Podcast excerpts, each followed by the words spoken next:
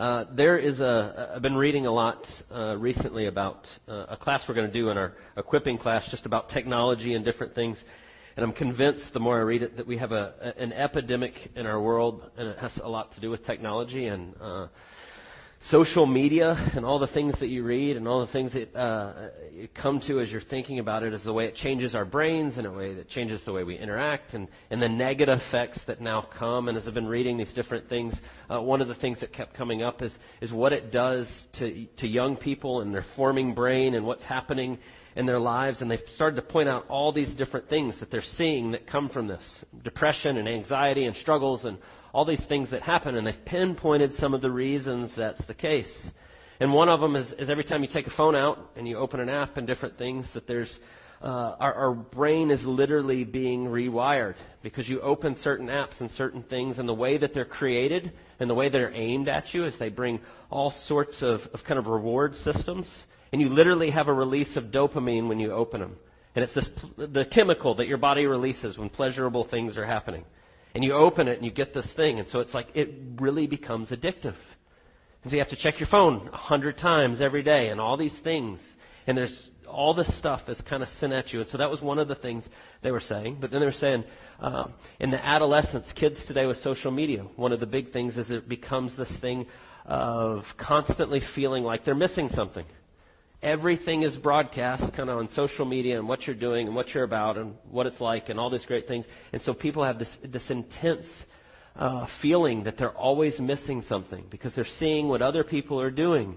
And I was thinking about that. I didn't have that in high school. I didn't know what anybody else was doing because I didn't have a way to know. And I'm so glad I didn't, but you can see how that would become an issue. But then I was reading that there's uh, one of the struggles is the constant comparison.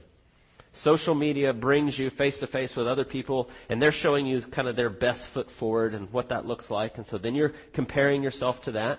But then add into that too that your, your feed is filled with celebrities that are uh, wealthy beyond all that you can imagine and they have plastic surgery and all the things they're doing. And so then there's this comparison factor that comes in. And then you add on top of all that, it all functions on an algorithm that's really, really scary, to be honest. There's no other way to say it. it's kind of reading everything that you do and how long you look at something and when you pause and all those things, and then it's feeding you stuff constantly. And I was thinking about all of that, trying not to be overwhelmed with the reality of that. And what I was thinking though about what it pertains to today is in so many ways it reinforces all the things that the world tells you over and over that you need to be someone. It's telling you all these lies about what it means to be a person and to be successful and to be accepted and to be wanted and all these things that are deep within us in all these different ways. And it's telling you that you need these things and you need to look like this and you need to have this and it's constant.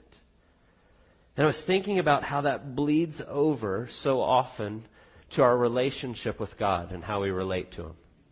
What ends up happening a lot of times is we start to look to God not for God, but what He can give us. The world's telling us that we need all these things and all this stuff and we're bombarded with these messages. And so then we start to talk to God in a way of, God, would you please give me these things?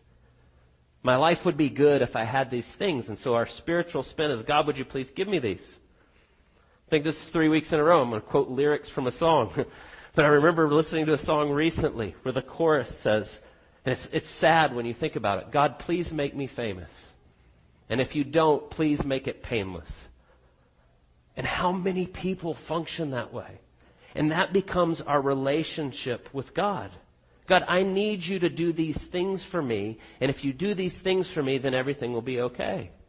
But here's the deal. I see that in the way technology is ramping that up today, but that's always been the heart condition. All the way back from the very beginning, we struggle with that idea of thinking our identity and our purpose is through things, stuff, uh, money, status, all those kind of things, and then our relationship with God becomes, would you give me those things? And what ends up happening is our relationship with the Creator God of the universe, our relationship with Jesus becomes a means to an end other than Him. Jesus, I need you to give me these things so I'll be happy. But what we're going to see in our text and what Jesus is clearly going to say to the crowds that are now coming to him, the crowds that are coming to him to want to use him in different ways as a means to an end, Jesus is going to tell us in no unmistakable terms, he is not the means to the ends, he is the ends. He is the thing that we're looking for. He's not here to be used to give you something else. He is the thing that you need. And he's going to say that so clearly as these crowds are pushing in around him. And so as we think about this idea today, this is the way I want us to think about it as we look at this kind of familiar passage about Jesus feeding the 5,000 and kind of what he says to them right after. But the way I want us to look at it is first, is this is a mistake that all of us make. Every single one of us falls into this trap. We all make this mistake. Secondly, why is it so easy to do again and again? Because we do do it. We all do it. We all make this mistake and then we all fall into it again and again. But then lastly, what does Jesus say is the answer here? So the mistake we make, the reasons we do it over and over, what does Jesus says, says here is the answer. And so, the mistake we all make, just real quickly, background on where we are. If you've been with us, you know for the year we've been going through the Gospels, but we've been doing so in chronological order. So we're taking Jesus' ministry roughly in the three years that it happens, and we are now in year two, right towards the end of year two, about to kind of turn the page into year three. And what I've been saying is year two, we kind of give the heading over to the year of popularity. Jesus gets really, really popular. And he's preaching and teaching and he's doing miracles and everywhere he goes, people are starting to get really excited that Jesus might be the Messiah. And they're talking this way and the crowds are coming and we could say right now at his ministry, it's kind of reached a fevered pitch. Everywhere he goes, he is surrounded by people. Ecstatic that he is this idea that he might be the Messiah. And so every miracle he does, everything that they see happening, it's almost like a, an antenna goes up and they go, wow, look at what he could do for us. Look at what this could mean. And so everywhere he goes, he's mobbed by people. And so what ends up happening, and this is the mistake they're making in Jesus' day, and it's the same mistake that we make. We end up putting our felt needs over our deepest need. Our felt needs over our deepest need. I'm going to tell you what I mean by that. Our felt needs are kind of the things that we feel in our life that are most immediate. Where you feel things most acutely.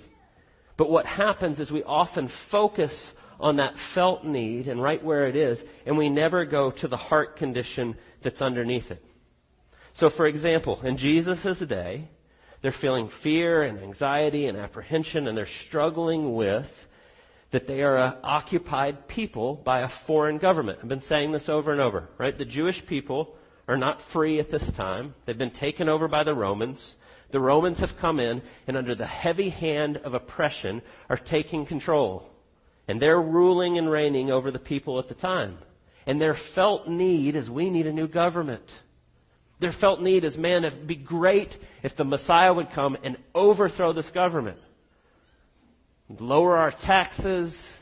We wouldn't have this heavy oppression. We wouldn't have this military presence everywhere we go. All the things that they're feeling. And so the felt need that comes to the surface is the things that you see right in front of you. And so we do the same thing at different times. Right? You see it in our culture today. The world's a mess and we feel it and things feel out of control. So what do we do? We pray that God would fix the government. We pray that God would put the right person in power and they would have the right laws and then things would be better. And we try to control the things that we're feeling that feel out of control. And so we fixate on the felt need rather than the deepest need. Uh, one of the things I'd say right now, I think you probably feel this. Every one of us could probably go around and talk about it. The last couple of years, there's been great inflation all of a sudden. And you feel it when you go to the grocery store. Or I do. I go and what used to cost $100 is now $190. And you go, how did that happen? I just bought cereal and milk and it's $150. And you go, how is that possible? And you start to feel it. You feel that and you start to feel anxious about it. And you go, whoa, what I used to buy costs not near this much. And then all of a sudden you feel that in financial terms. And you start to worry, like, oh, do I have enough money? And do I make enough money? And how would I do that? And all those things start to kind of pile on you. And there's an anxiousness that comes from that. And we feel it in that way. But there's something deeper going on. There's a spiritual element to that. There's a heart part to that. When I'm feeling out of control, when I'm feeling anxious, when I'm feeling overwhelmed, part of that is me not completely trusting in who God is and what He's told me about who He is. The, the, connections of that are much deeper than just, well, I have enough to pay for my groceries. There's something more going on. And there's a deeper connection. There's a spiritual connection there as well. And so what God tells us from the very beginning is He's made us to be these spiritual beings, to know and to love Him and to have this relationship with Him. That it's not just the felt need, that there's much deeper things going on underneath that. And the root of that, the reason we struggle with it is our sin and the sin in the world. Right? Sin, I say this all the time, but sin is ignoring God and the world He created. We're forgetting who God is. And when we forget who God is, then we put our focus on the things that I feel right here in front of me. And I make all my energy and all of it pointing right towards that. But Jesus is reminding us over and over that it's not just the felt need, that there's something much more going on. And so, I want you to just think about that. That doesn't mean that God doesn't care about your felt needs. It doesn't mean that you don't pray about those things. Right? Jesus teaches us to pray about it, right?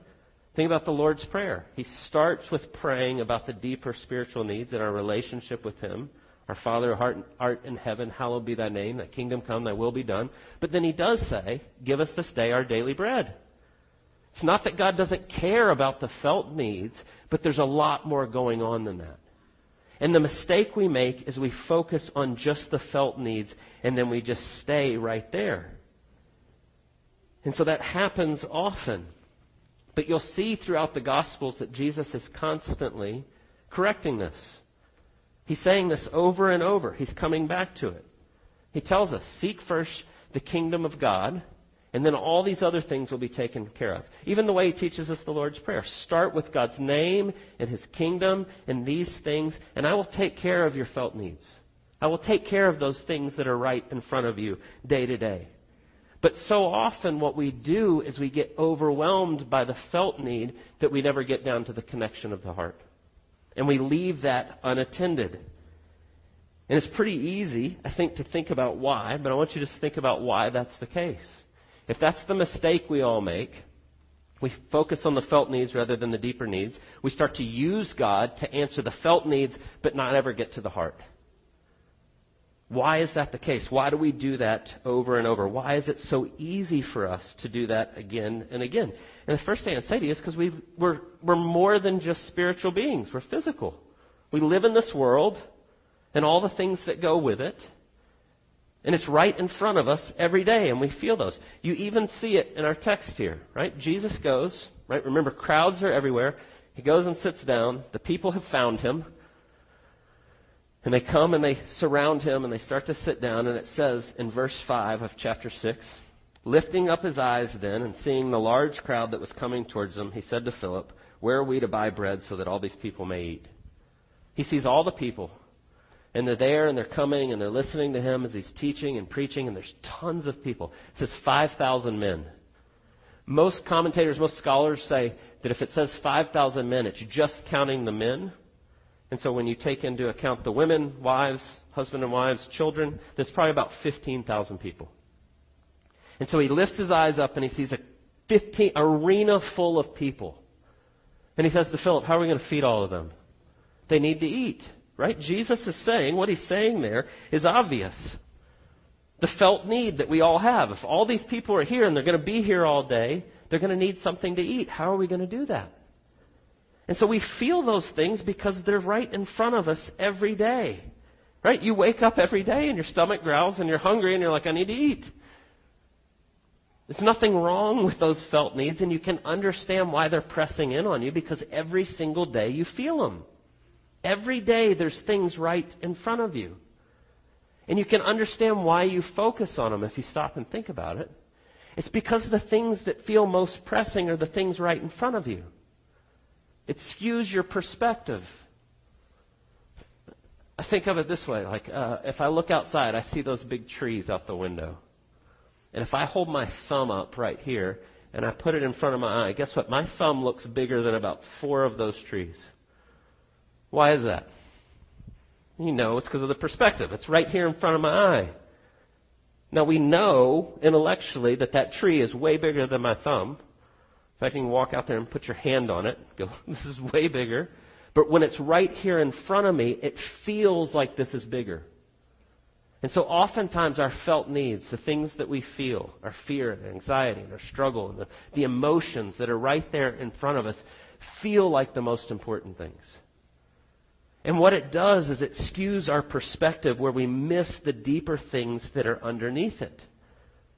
And so we make this mistake and it happens over and over because of the feel of, of how close it feels. But then I want you to think about the culture we live in.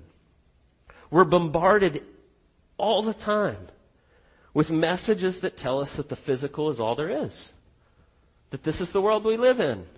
And this is what matters most. And this is what's most important. And that if you're to be someone or you're to make a name for yourself, you need to have lots of money and things and physical things.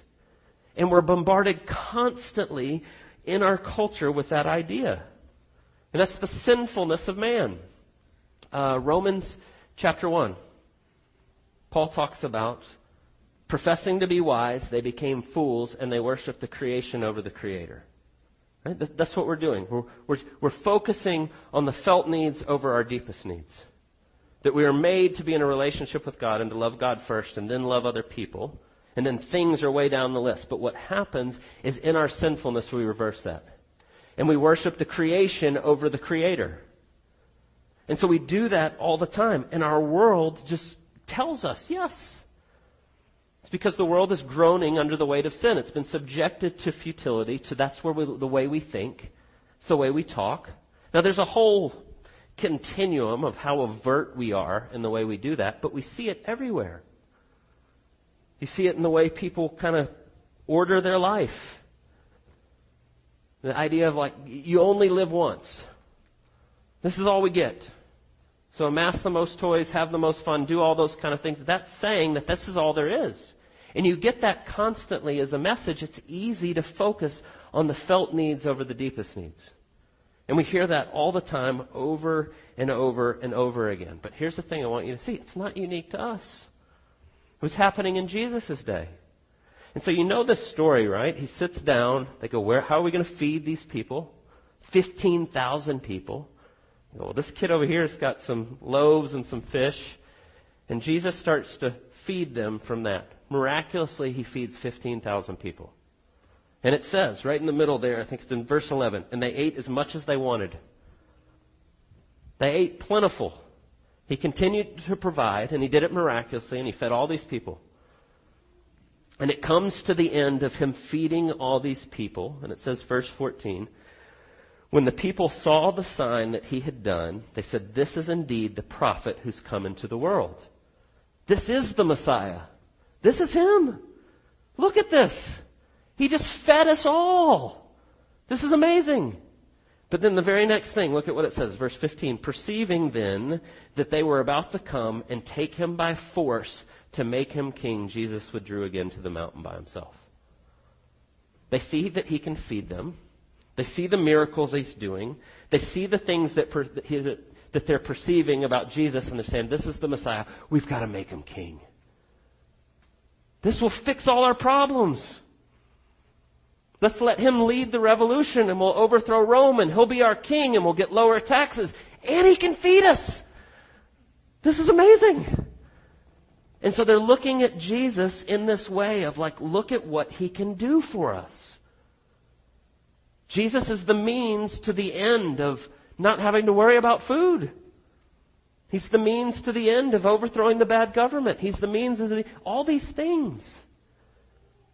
And I'm confident in saying that's the case because as they come and find Jesus the next day, he calls them on it. That's what he says to them. Right? The next day, they come and they find Jesus. And in verse 25, it says, they found him on the other side of the sea and they said to him, Rabbi, when did you come here? And Jesus answered them, Truly, truly, I say to you, you are seeking me, not because you saw signs, but because you ate your fill of the loaves. And he says, you're here because I gave you a free meal. You got fed and now you're like, great, let's go find that guy. And he says, that's why you're here. And so they're using him as a means to an end, and Jesus is not going to be used as the means to an end. And he's going to do this over and over, and he's going to go, no, that's not how this works. It's not what I'm calling you to. And he's going to say that right here with them. Before we move to what he does say to them and what the answer is to this, I want you to just consider this for a moment. That we do this all the time, and we do this even in the church that we use Jesus as the means to an end rather than seeing him as the thing that we need. We continue to focus on the surface and our felt needs, and we try to fit Jesus into a little box that's going to fix those things for us, and we never look to him. And there's a lot of ways that we do this. I, just said some of us, it's easy to be anxious over money problems. It's easy to be anxious when you go to the grocery store or you fill up your gas tank and you're seeing all those things. And so we go, oh yes, yeah, that's a felt need. And so as the church, and I say the church in general, we go, oh, we can, we can help with that. We can help you with that anxiety and that fear that you feel. And so we'll offer a budgeting class. Financial freedom. And you'll come and we'll show you how to make a budget and balance your checkbook and do all these things and that'll fix the problem. Now, by the way, I'm saying that half jokingly a little bit sarcastically, there's nothing wrong with doing that. We've actually done that here. There's nothing wrong with having a budget. We should, as a church, be helping each other with those things. If you're like, man, I don't know how to make a budget, and I'm all out of whack on my spending, and I'm wasting it, great. Let's sit down together and walk through that. We're called to do that as a family of faith. We're a family in the church. We are called to do that. Nothing wrong with that. But if we neglect the deeper need that's underneath that, that's leading to us doing all these things, using money as an idol, trying to control the world by how much money we have in our bank account, trying to ease our anxiety only in those ways, we're only focusing on the felt need and not the deeper need. And so what happens though a lot of times is we do that. And we stop right there. And people are like, great. I love my church. I go to church and they help me get my money in order. But at the same time, your heart's still a mess. And what you've done is you've just taken your money and your budgeting and putting those things in case and you've made an idol out of them. It's a wonderful book on this. We want to think deeper about that.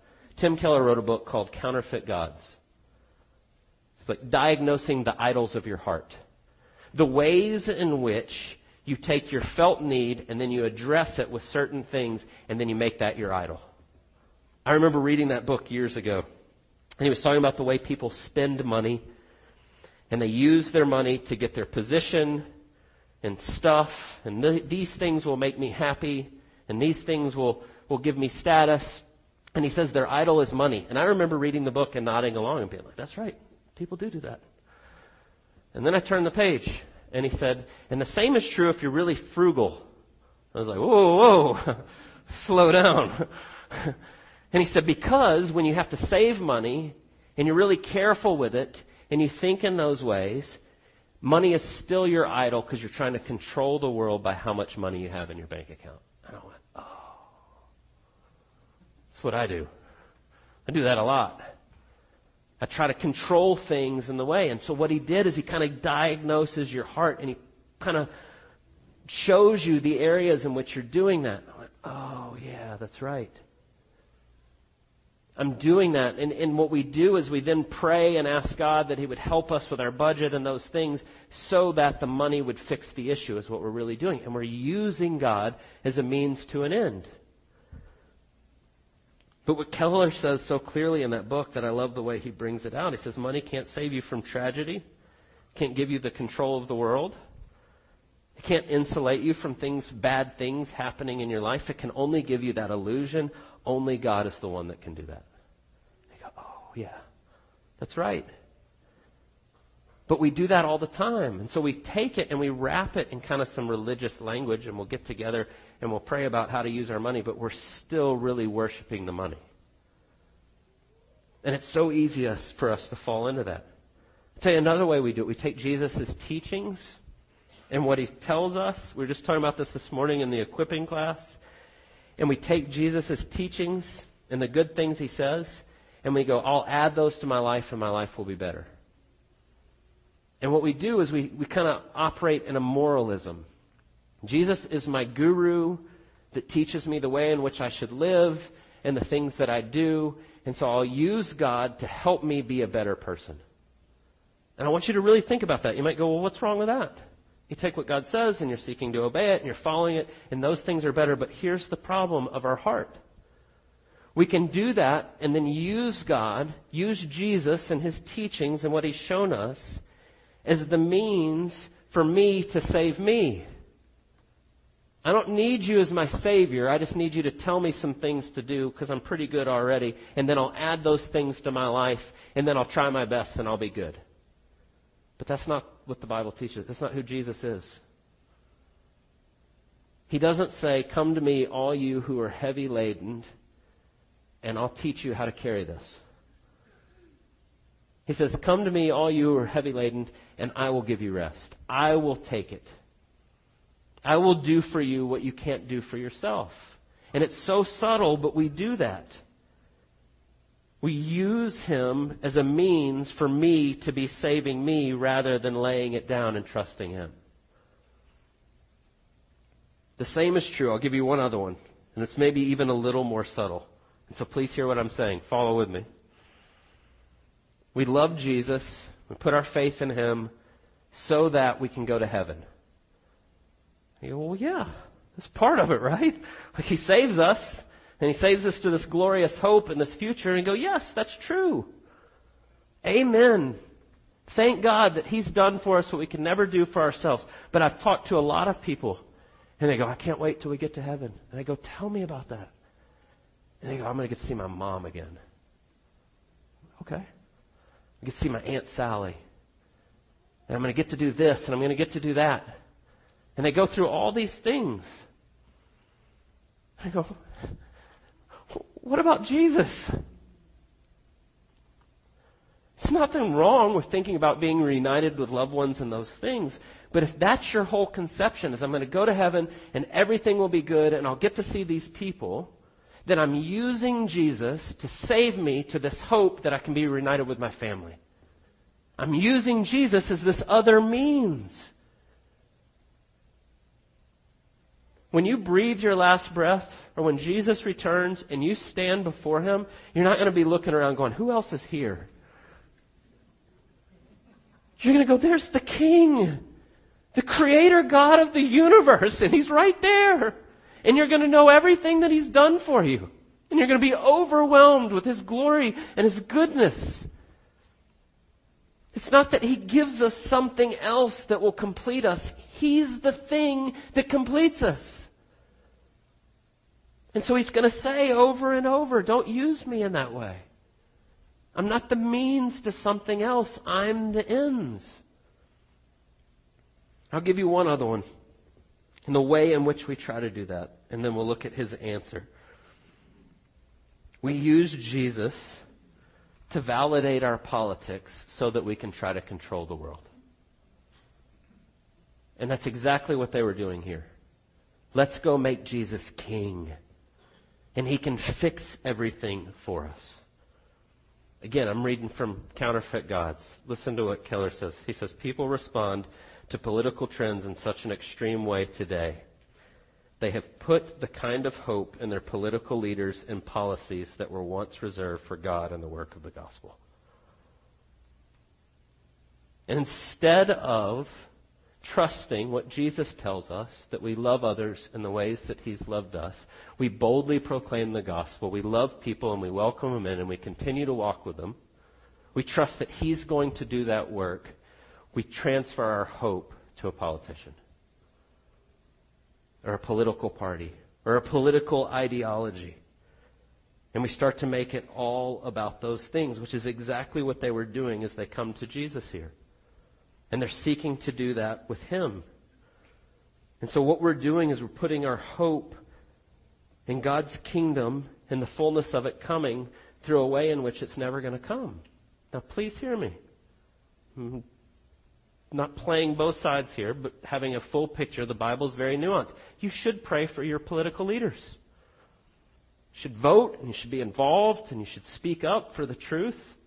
There's nothing wrong with that. But if your ultimate hope is things are going to be fixed by a politician, you're going to be disappointed. It's not going to happen. It's only going to come through the good news of what Jesus has done for us and nothing else. And I'm heartbroken when I think about it because I think right now in America, the church is destroying their witness by believing that lie. Instead of holding fast to who Jesus is, we're exchanging it for a lie that will never do what we hope it's going to do. And Jesus says here, don't do that. So what is the answer? Those are just some of the ways that we focus on the felt need and seek to use Jesus as a means to an end. So what is the answer? What does he say here? Look at verse 26. Jesus answered them, Truly, truly, I say to you, you're seeking me not because you saw signs, but because you ate your fill of the loaves, right? Their felt need. You were hungry, and I took care of it, and you all ate your fill, and you're pretty pumped about that. But then he says in verse 27, Do not work for food that perishes, but for the food that endures to eternal life, which the Son of Man will give you. For on him God the Father has set his seal. And then they said to him, What must we do to be doing the works of God? And Jesus answered them, This is the work of God, that you believe in him whom he has sent. He's saying, This is the work of God, that you believe in me, that you put your trust in me. And what Jesus is saying is, Don't come to me and use me for the means to an end, but you come to me and you transfer your trust to me. And you rest in me and who I am and what I'm going to do for you. I'm going to tell you, he's going to go on and we're going to spend a few weeks in what we call the bread of life discourse and he's going to unfold that. And you know what's going to happen? Spoiler, if you've not read John 6. You get to the end of the chapter and a whole bunch of people leave. Well, that doesn't work for me. I was wanting you to do these things for me. And if you're not going to do that, then I'm out. And that's what happens at the end of the chapter. But he's calling them to continue to trust in him. Him alone. Not what he can give us, but the fact that he is the thing that we need. And we all need to be reminded of that over and over. So I want you to go back and just think about what happens in the feeding of the 5,000 here. I love what he says and what he does here, the way he's discipling. If you go back to verse 5, Lifting up his eyes and seeing the large cloud, crowd that was coming towards him, he said to Philip, Where are we to buy bread so that these may eat? He presents Philip, one of his disciples, with kind of an unsolvable problem. Hey, Philip, how are we going to get enough food to feed these 15,000 people?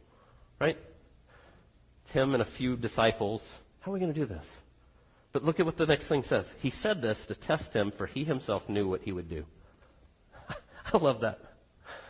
Jesus asks Philip knowing he's presenting him with an unsolvable problem. And he's going to show him that's what it looks like. And then he says to test him because he already knew what he was going to do. Well, what does he do?